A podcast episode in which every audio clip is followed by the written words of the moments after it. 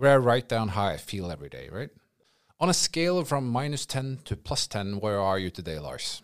I've done this for so almost a year, right? Yeah. Since none of the days has been over -2. And then somebody called to me, do you think you're ever going to be above zero? Do you think it's possible to be above zero? Or do you think that just looking at the -2, which is the best day you had, you're so far away from +10 where you think everybody else is that you're going to feel miserable every kind of always. People don't feel +10. No. Their Instagram account feels like .10, right?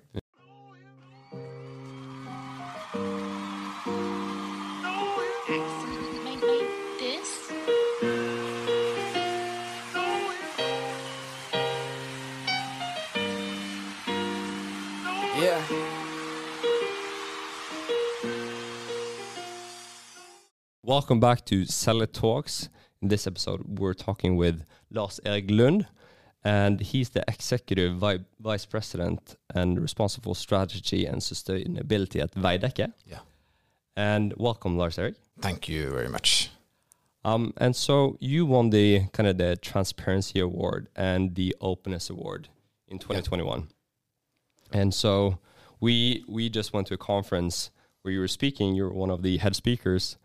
And I think there was like 150 people, and there were like top leaders, entrepreneurs, environmentalists, and your entrance was very interesting because you were talking about like how you wanted a entrance like Michael Jackson, and it was interesting, and you were talking about like when you spoke, you showed a lot of confidence.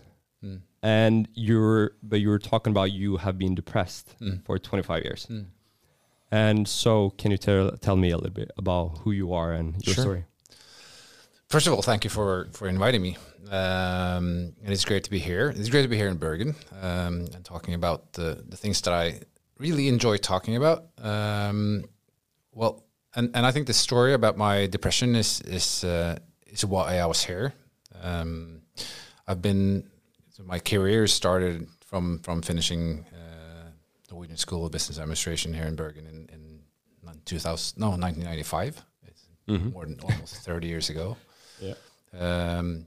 And already from my start of my professional career, I went from going in a fairly confident environment at school into something I felt uncomfortable with. So what I talked about at the conference is basically the difference between my confidence and my self-esteem, because people kind of mix those up, and you think that people that have high confidence for performing or doing anything that's difficult also have a very high self-confidence. Yeah. And to me, that kind of difference is extremely difficult to handle. So what I did last year was I wrote an article on Facebook. I was afraid no one would read it. It's a long text, so long that I had to post it like an article on LinkedIn. So that was kind of my 50 minutes of fame. Everybody knew who I was. Suddenly I went from being an invisible EVP to being a visible EVP, but with a depression diagnosis. So since then, I've been really interested in seeing how work and the way we do work actually affects our mental health, how we can create workspaces that not only supports people with mental health issues, but actually creates good mental health. Yeah. So because most people talk about how they can kind of fix people or help people if they're already suffering. Exactly. And you're kind of trying to change that debate to how can we create good mental health at businesses. Yeah. And this article came out last year. And you got so much feedback and comments, and I was just wondering, how has that been dealing with all those? You've gotten emails and everything. How's that been to deal with all that feedback? At first, it kind of increases your self confidence because you get high on the attention, and then in a while you get kind of. It's too much. So you're feeling like the only thing that's important about you is your own kind of diagnosis. So I wanted really fast to turn it away from my own illness and towards kind of fixing the problem. I still talk a lot about how I feel, because I think the stigma around mental health issues is based on people not knowing what it is.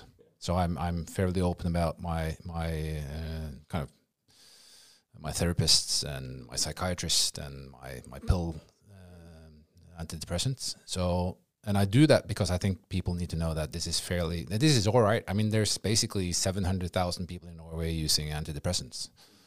So I don't understand really why we need to kind of keep it a secret. So that's one part.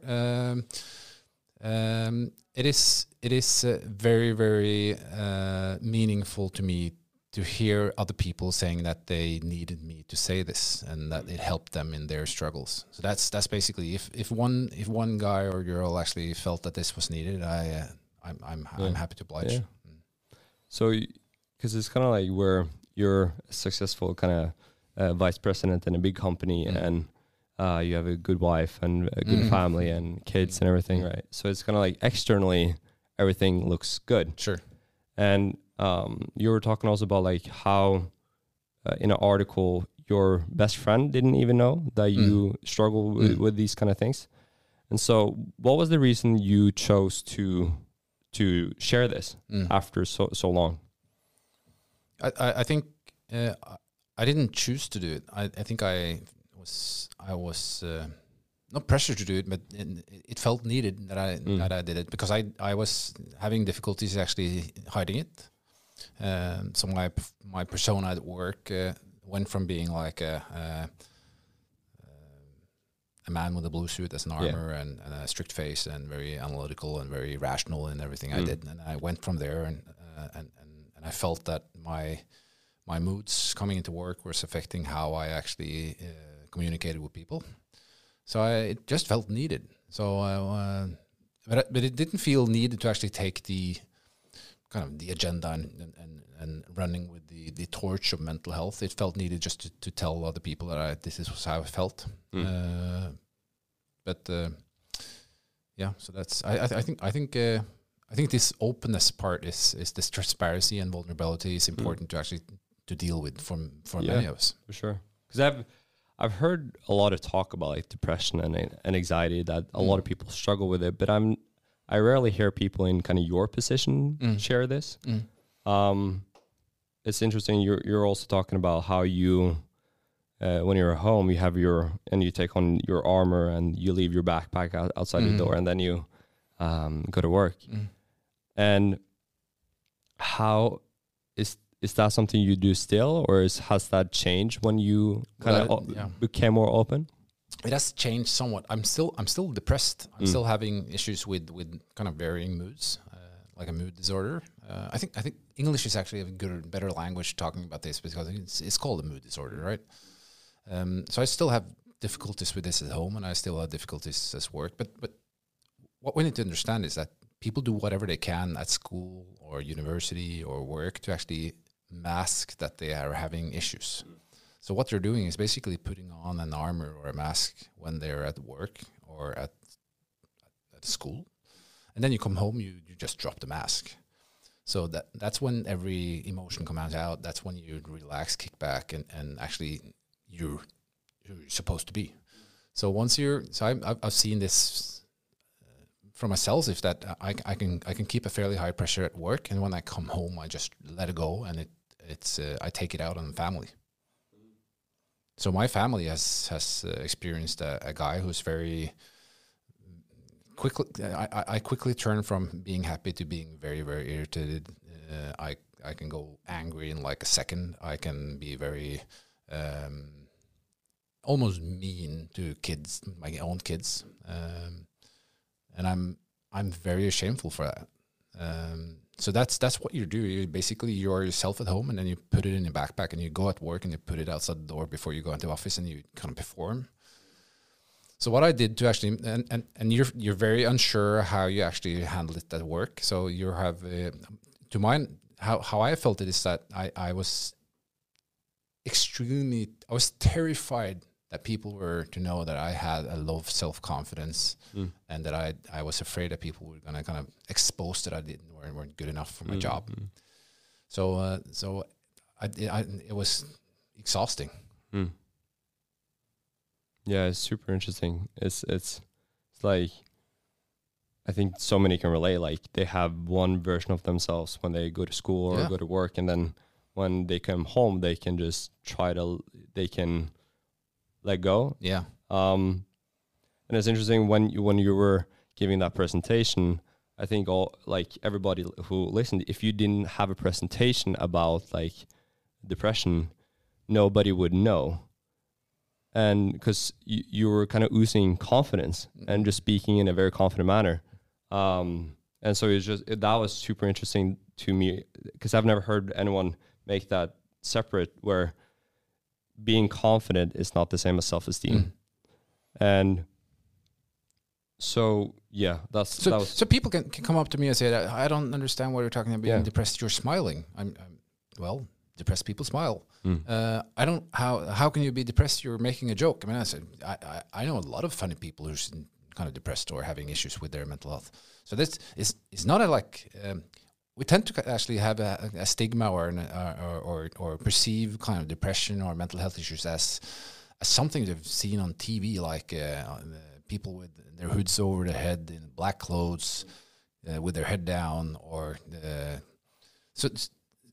or like the cuckoo's nest with their kind of electroshock treatment and everything, like in stray jackets.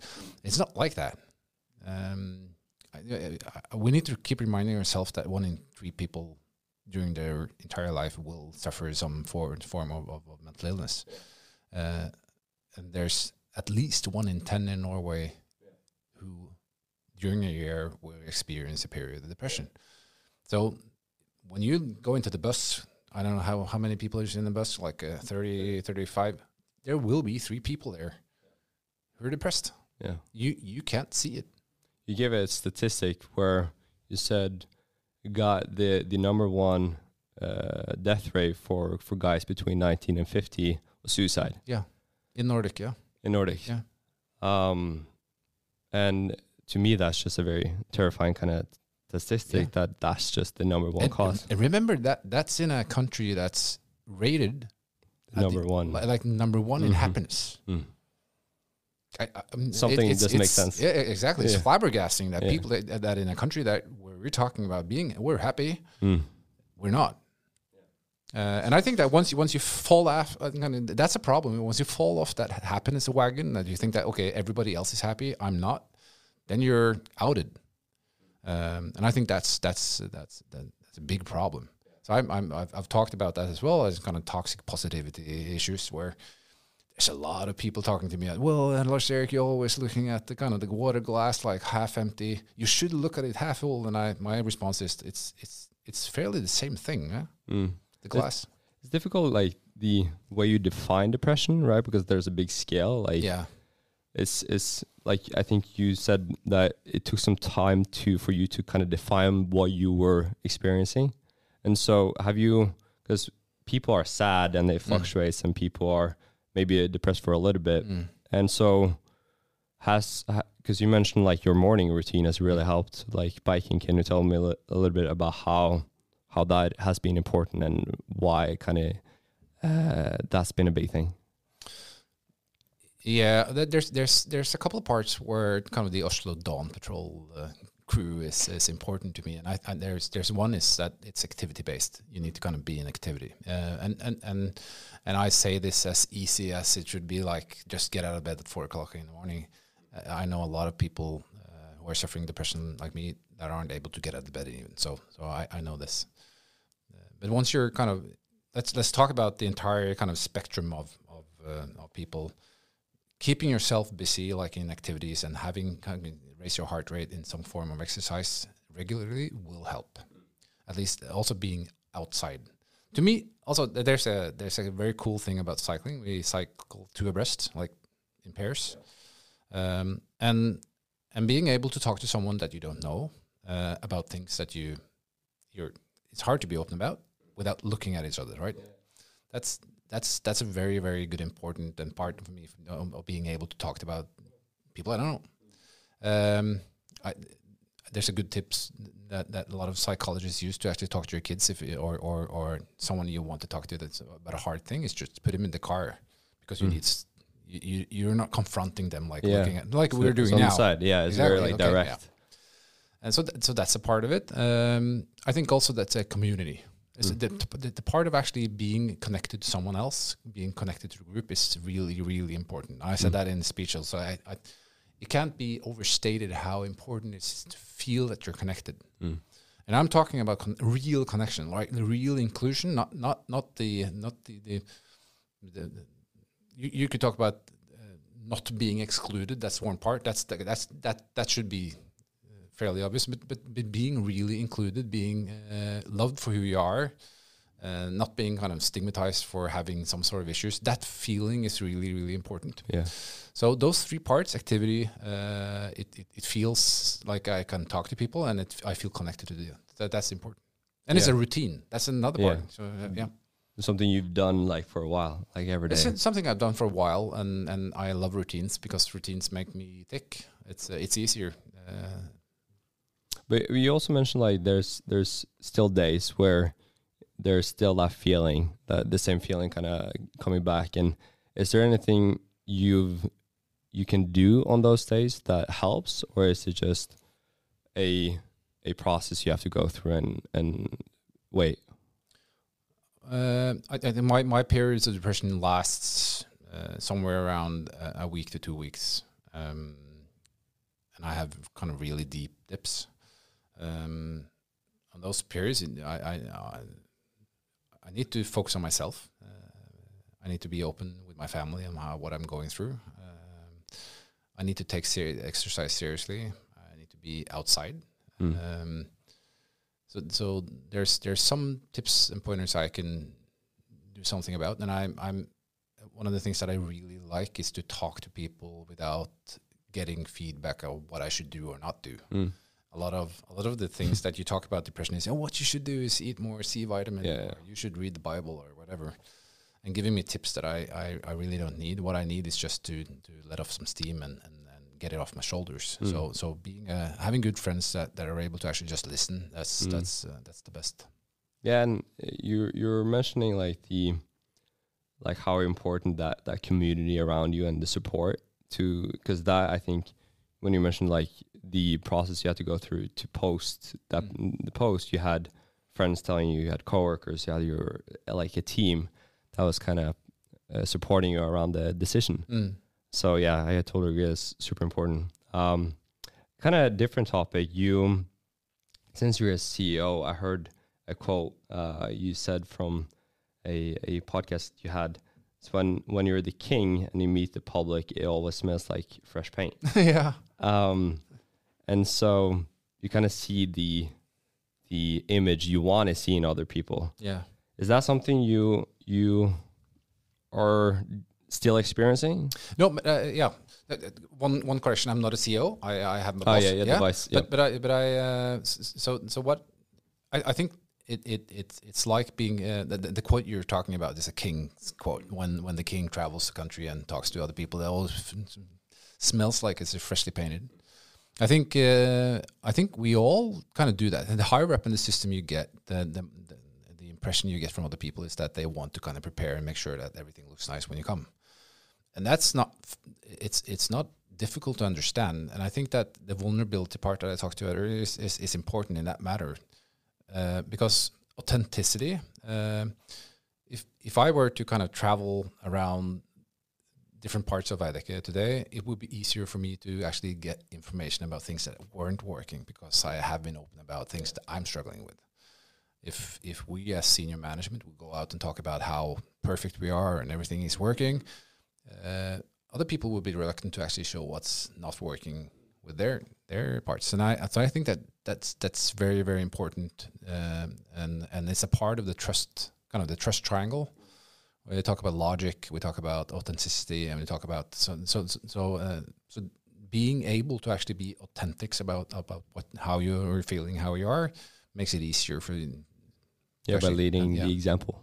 Yeah, you're leading by example. And it's strange because you talk to a lot of organizations, they're talking about, psychological safety is very important, and we want people to talk about it. But you want, as a leader or a senior management, you won't talk about your own mistakes or your own faults. That's strange to me. Yeah, like they They just want other people to come and maybe like share their problems, exactly, but not open exactly. up. But you won't get that sharing. Yeah.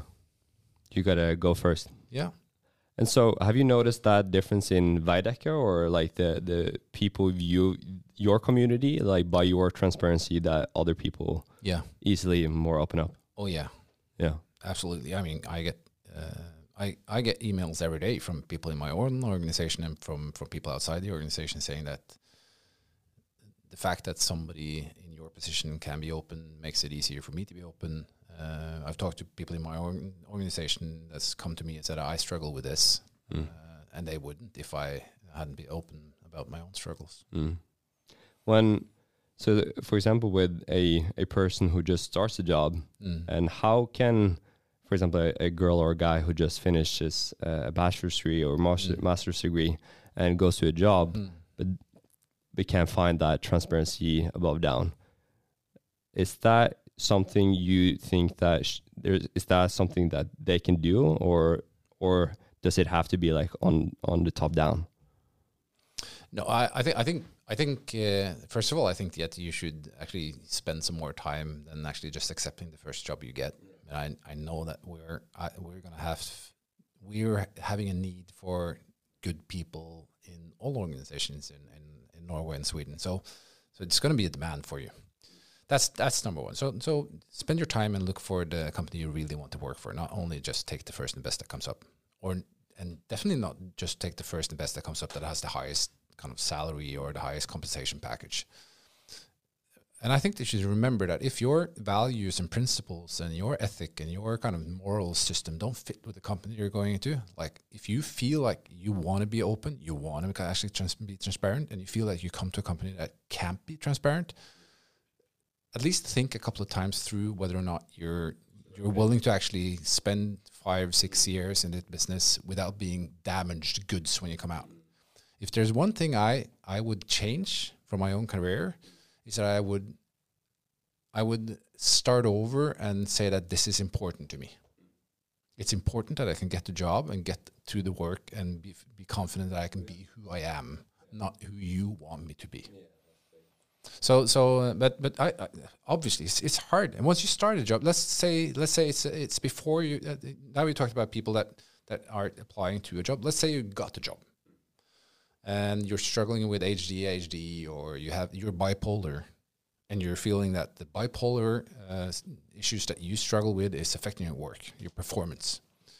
Would you rather be rated for your performance without them knowing that you're actually struggling with something, or would you be rated as something else that you're open about the struggles and this is something? We can't do anything about it. It's not like you've done anything wrong. It's not like you've eaten the wrong vegetables or not taken enough C vitamin, and therefore you are bipolar. This is something that everybody struggles with. It's just that it's invisible to people to see at the front. It's because you mentioned like you went to NHH, yeah, and you're very like strategic. You're very like, and then that was the side that you could go to work with, and on the other side there was like the emotional side that you had to kind of bring home. And how do you tell people that that's okay to bring that emotional side too? Because machines, as you talked about, can do that for us. Yeah. And I think like the emotional side for most people and even work is just going to become bigger and bigger. Is that by just openness and just talking more about it? And so how do you kind of bring that emotional side to work? And at least by asking for it.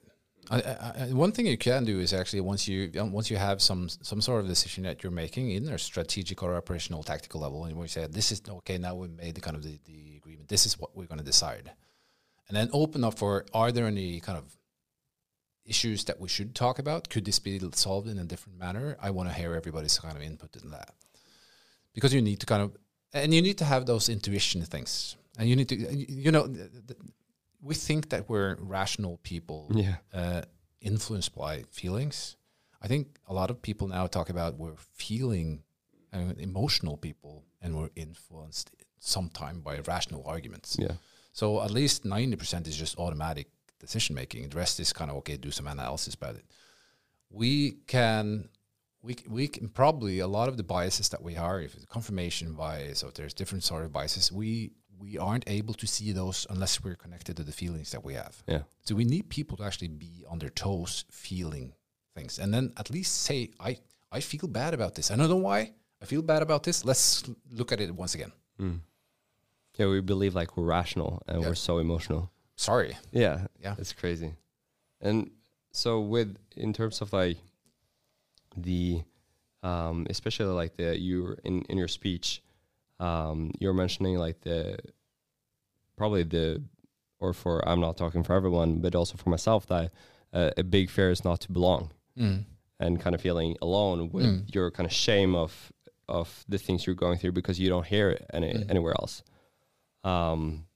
Is that something you has changed a little bit, or is it still? Yeah. I mean, shame is thriving in the dark, in silence. So for people to actually have the shame part of things, let's say that you're feeling, or you have a diagnosis that you're afraid to kind of, if you disclose this, you feel like people won't love you as much as you would without it knowing. That is shame. And that is if you actually keep that inside you, it's going to grow. It feeds on darkness. It feeds on silence. Whereas actually sharing the issues that you don't want to share is going to put light on it and remove the shame. So what I talked about is that you can consider, there's three arguments in my article where I said that, one, I am depressed. I have a diagnosis for being depressed. Number two, outside of that, there's a fear, like fear of people seeing that I can't do my job because I'm depressed. Okay. So I work, I used to actually go into work at the morning on Sundays to prepare for Monday. All right. So I would work a 6-day week to make sure that I could do the 5-day week because I was afraid that people would kind of... Yeah, not because you wanted, but just fear of not being good enough to do the job. Exactly. So that's number two. Okay, so the outside of that is the fear that people will say that, well, Lars, you have an Audi e-tron, you're married, you have 3 kids, you have car, everything is all right. So why the hell should you be depressed? You don't have any reason to be that. Once I kind of poked a hole in the depression part, the other 2 layers just kind of vanished because that was based on shame. That's big. So that's I can't stress this enough. I mean, and it helps just to share it with somebody you know that you're certain that once you tell this to the one kind of colleague, friend, manager, employee, whatever you want to talk to, once you share it, it gets better. I can guarantee it get better. Has like less power over you when you adjust. Yeah, exactly. But I just rarely hear it when just people talk. Like I'm not like used to this kind of openness, like just listening to it. So it's super like refreshing to like hear that authenticity, because I think so many can relate, especially like you see young people going through stuff. And so what would you say to you're mentioning like you would be, I think you would do if you had to do it over, was to just spend or like watch the direction. Would you have any advice for say like the 20-year-old Lars who was kind of just before this started to happen? Yeah, I think so. I think I would spend more time in trying to look at the things that I'm good at, not at everything that I need to improve. I think that I would actually choose a job where I felt safe to be who I wanted to be, and that's probably it. I've kind of, to me, both titles, salaries, a car, where I live, what sort of address, everything is jewelry, and the jewelry is fine. The jewelry kind of boosts the self-esteem. Okay, I got a kind of a silver gray Audi. Wow. And you feel higher and you feel taller. You feel better than everyone else. And you want to feel better, right? But once you get old, you see that this is just, I mean, it's temporary. It doesn't do anything for you, right? So to me... I would rather choose a job that has a meaning. I would rather choose a job where I felt connected. I felt that there's the proper inclusion, that they wanted to be with me. I would rather do a job where I was clear on what sort of expectation was met for me. And I would do this I would take this up front. Yeah. And whether or not you're going to be 1 month, in my case, I would probably have to go 3 months, 4 months without a job before I could get a job. Mm. That would be fine. Yeah. Because you're going to live with this job. You applied to theater school? Yeah. I did. And I was hard. I mean, that was really hard to get a no on that. Even though I probably should have known that I wouldn't get it. But I didn't. I was super confident that this is something I'm going to make, but I didn't. And so is that something you think you would have still pursued, like that direction with the theater school? If you imagine if you applied again or... Yeah, but again, the point of actually applying to the School of Theaters in Norway is that it's another jewelry. Mm. I could have performed theater without going to that school, but I wanted to go to the school because it's status to have gone to that school. What I really like is the immediate reaction I get when getting up on stage. So I feel easier talking to 200 people in a room than talking to you now, Marcus. Right? Yeah, because on a stage, you look very just comfortable. Yeah, It just feels natural to me, right? So it feels comfortable. I'm still nervous. I'm still kind of my heart is pounding, and I feel sweat in my hands, and everything is kind of awkward. But I feel I am preparing myself to perform, and my heart is racing, my brain is racing. This is what I want to do, and I feel that getting that kind of immediate feedback on things that you do, not something that I do this and I get a feedback 2-3 weeks later. So that, and I can do that. I can do that without going to school to do that if I feel like I want to. And I think that you need to not follow your heart, but instead kind of look at what are you good at. Yeah. And then What has been some of the things you've been good at, and what has been kind of the other things that you instead focus on? Now you're getting seriously open. Yeah. No, I'm probably good at performing on stage. I can say it. I feel like I'm probably good at the stage. I feel self-confident about that. I feel really ashamed about being. Say it like this. I'm extremely good at also procrastinating. Mm. I'm pushing everything to the last, and I'm just the worst procrastinator, right? On everything, I have a tendency to actually have a good idea, start the idea, not being able to finish it.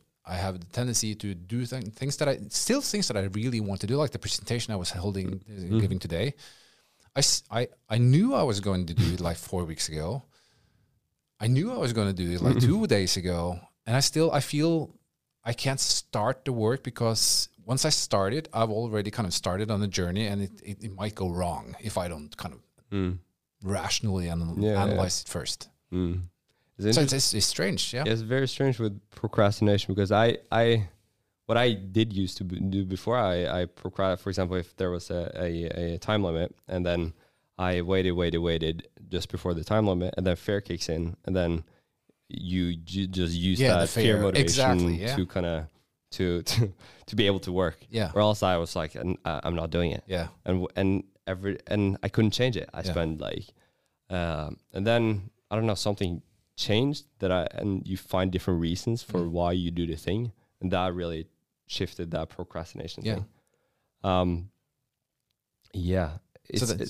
With the presentation again, because we were talking a little bit about this earlier, where people associate success with external markers. Yeah, they don't associate depression and success, right? That's very the definition of success is very external. Yeah. Right. So we just measure, it's a house, it's this. And so what's your kind of definition on success? That's a good, that's a very good question. I really thought that kind of the success was the external markers, people. And I remember starting at the Handelshøyskolen or NHH here in Bergen and thinking that when I get home, like to the anniversary at the high school, or something, they're gonna see like I have success, right? Mm. And I remember the choir that I sang at with a kind of a hat and a big red bow tie, and I thought this is so cool, and this is like established in 1936, and coming home and you know what, guys, I started this choir, and they're like, what? How is that cool?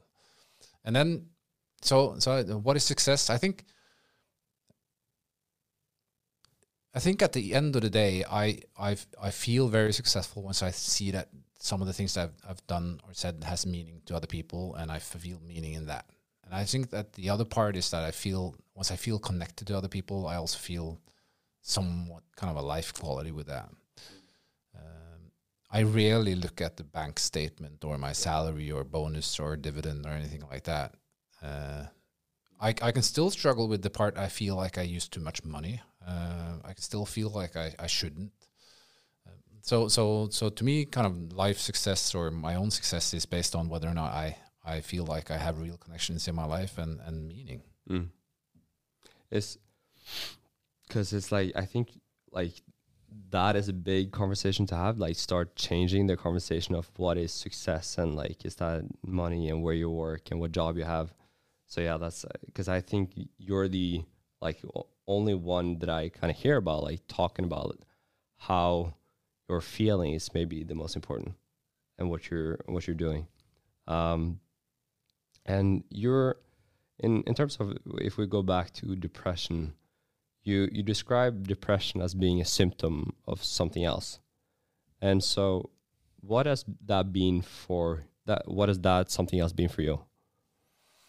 Well, I said that kind of it's a symptom because you can treat the symptom by giving kind of different pills or any medication to actually lift yourself. But I think that depression is also a symptom because it's something that you see depression as a result of something else. So it's actually what I talked about in the talk today. Is three very, or at least two of them that are extremely important to me, which is connection and meaning.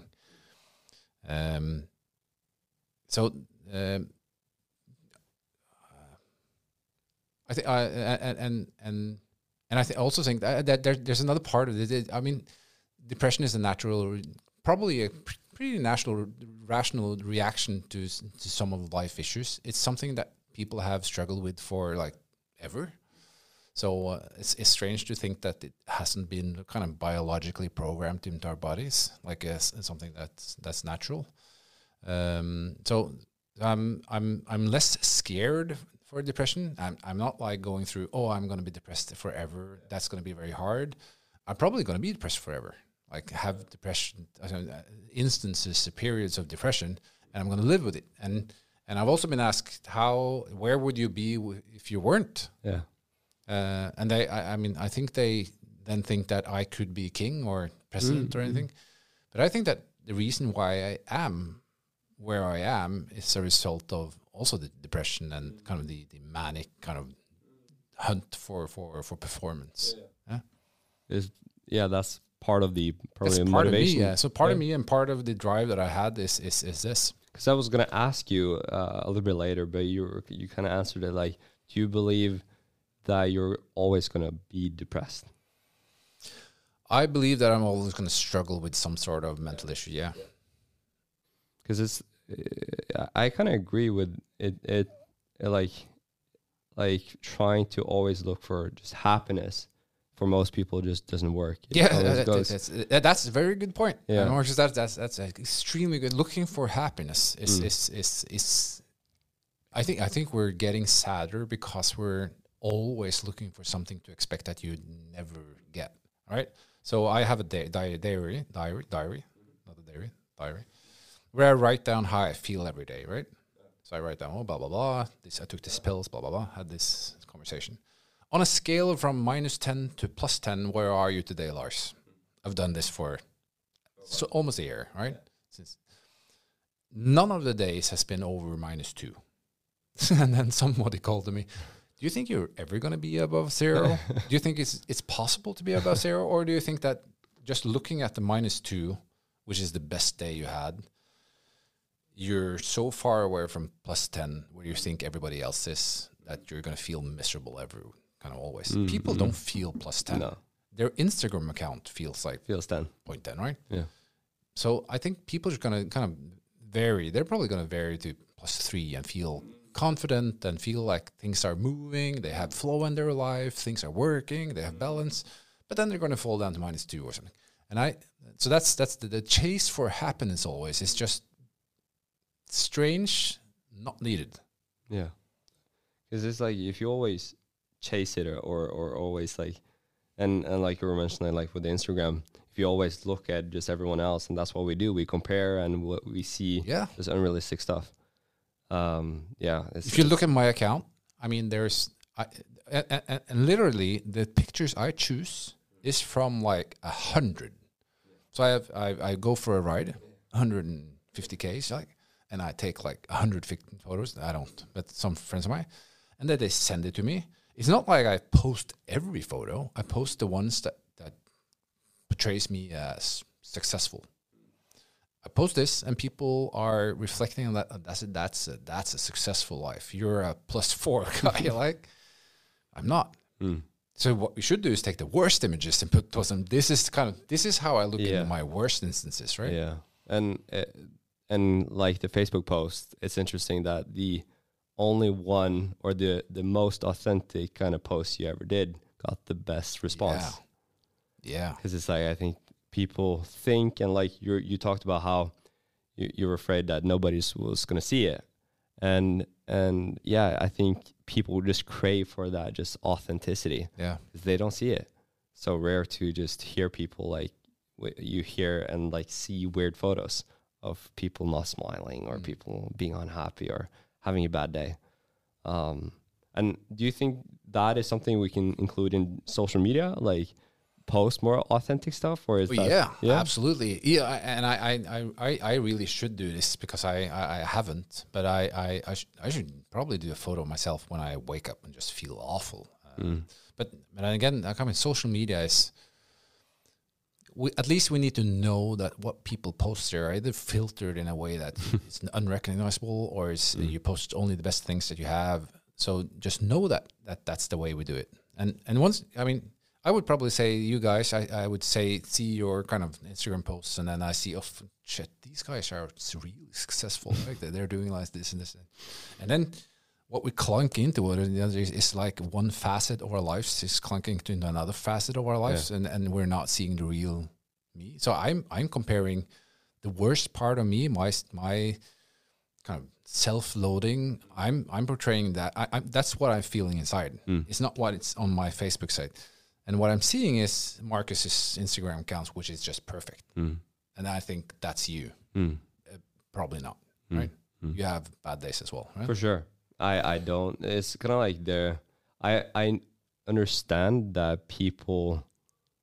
It's kind of like that. That's the best thing to do. Is just be totally transparent and just show everything. But it's like with everyone, it's just fear of what happens when you do it. What happens like when people judge you or criticizes you or it's like getting additional pain on top of the pain you're already feeling. Yeah, I think that like I see no one, like nobody I know has kind of been that authentic or that transparent like with social media at all. And so because this is also a different like definition question. What's your definition of authenticity? If you kind of, because it's a very tricky kind of, how do you know when you are or not? To me, I mean, now I've talked about earlier that what I've done to actually make sure that I wasn't disliked and pushed out of groups or not feeling connected. What I did was actually either put on a mask or do something stupid to make sure that I got the kind of the part. So I've told about I lied or I stole or kind of shoplifted or did things like that to make sure that I was tough enough. Or I started smoking because that was cool. I didn't do my homework because I think that was cool. Or and then at work, you're starting to do things that you put on a mask because you think that everyone needs to, you know these kids' tool kind of toy where you have to put different shaped things into different holes. Yeah. Yeah, exactly. So what we're trying to do is basically I am a star, and you're trying to put that into the triangle part, and you kind of you cut off the things that are unique about you to make sure that you fit into. I think this is what we're doing always, and I think businesses are experts in actually creating that image that this is what we're looking for. Okay, so this is what I need to fit in. Mm. I need to have that kind of sort of kind of. So what it feels, let me answer it this way. What it feels to be authentic is that it feels very comfortable to be just you. I always put it.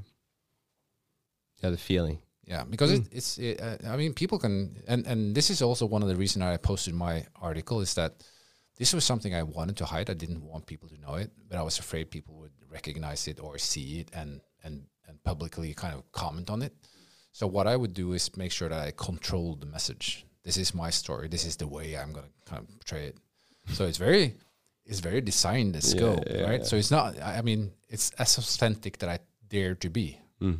It's communication strategy. Exactly. And then you get kind of more comfortable. Okay, now I've tore down some walls and I start, okay, I can talk about being at the psychologist. I can talk about being kind of being treated with a psychiatrist. I can talk about my SSRI tablets. I can so you can go from where you know it's true, but you haven't shared everything, and then you can expand on that, and it feels very comfortable. Yeah, especially like you were controlling the narrative. Yeah, and it's very comforting to if you know or share everything that's going on, nobody else can kind of add something because you've already told everything. I've already told everything. Yeah. So that if. That even sounds very scary to do, but it gives you a lot of like trust, because then I don't know if you watched it's a completely different thing, but Eminem, he has a rap battle with a guy, and with the rap battle he tells before it's a competition, right? He tells him all the things that is weird and bad about himself so that the other person doesn't have anything else to kind of add on, right? Exactly. So yeah, that's a good strategy. Oh, that I need to see that. I'm a big fan of. But I just thought of that. That was good. Yeah. So it's for I'm trying to kind of bring it back to, especially like the younger audience who doesn't have any like guidance on this and doesn't know if what they are experiencing. And do you have any simple things that they can, except for just going to a psychologist or getting help, that's also really important, but any simple things that you've done that can be really helpful for them? You were mentioning like the journaling thing. Yeah, there's a lot of things you can do. And I think that if you're struggling with mental health, one of the things that is important is that you see professional help. That's kind of number one. If you're really feeling kind of the struggles, you need to do that. Make sure that you get kind of get help. But the other part is things that you can do for yourself. Is once it's probably journaling, you can write about how you feel. I felt it felt good to me to actually write it down, because it came out in black and white, and you can see it and you can read it and you can see it again, and then you can not edit it. It just it's easier to actually have the time to actually write everything down. The other part I think is to actually reach out to somebody you trust. Make sure that you really trust and talk openly about what you're struggling with. And with people you trust, you need what I need from sharing my struggles is that I need people that not kind of turn it into something, I'm going to fix you, Lars Erik, but to turn it into, okay, I hear you. I can hear and I can relate, and I understand that you're struggling, and I'm feeling honored that you shared it with me. So find people that you think have the time and kind of the relation with you and trust you enough to make sure that you can talk about it. And to me, it's very important to create routines, habits. So I'm a real big fan of the book called Atomic Habits. Yeah, and I love that book because it just the idea that creating good habits is a way, kind of millimeter or inch by inch towards a better goal. It's important to be. it might not be important to other people, but to me, it gets a structure in my life. I'm not particularly good at it, but I feel better once I can say that, well, okay, in the morning, I will do this. I will cook myself oatmeal. I will eat my oatmeal. I will get the job. Mm-hmm. I will, so I have this kind of... Small goals. Yeah, small goals and routines that helped me. Mm. So that's something I do. I struggle with picking out the right shirt to have in the morning. So to me, it's just this is the clothes I'm going to wear. Yeah. Yeah. Yeah. The Atomic Habits is real powerful because it just breaks down these small steps when the goal is very big. Yeah. Yeah. It's super powerful. And you were mentioning like the. Making this decision to make this like publicly, you mentioned in the past that you second guessed if it was the right decision to do. Mm. Is that something you're still second guessing, or has that changed? No, I've come to terms with whether or not I regret it or not. Mm. I'm fairly certain that at some point in the future I will probably regret it once more. But I it's done is done. I'm not right now. I'm not regretting it. But I've second guessed whether I was right to do it during the fall. And I think the reasons for that is that I felt everything kind of revolved around my depression. I'm not. With being open doesn't mean I want to talk about depression all the time. Yeah. So people think that, well, okay, you're depressed, right? Okay, you want to talk about feelings all the time. I don't. So I don't have that need. I have a need to actually do my job, do my work fairly, hopefully good enough. But I stress the fact that I need to be able to come as I am without feeling the need to hide it. So that's transparency to me. Yeah.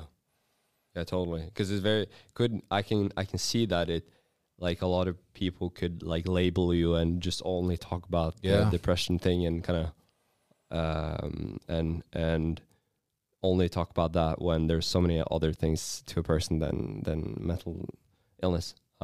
Yeah, I think we can sum it up there. Really interesting to kind of hear a totally different perspective on just emotions and dealing with it. And I think the more we can do this and more transparency, I think more people can benefit. Sure. Thank you very much for inviting me. It was great. Thank you so much. All right. We're going to talk to the audience next week, and I'll see you soon. Bye-bye.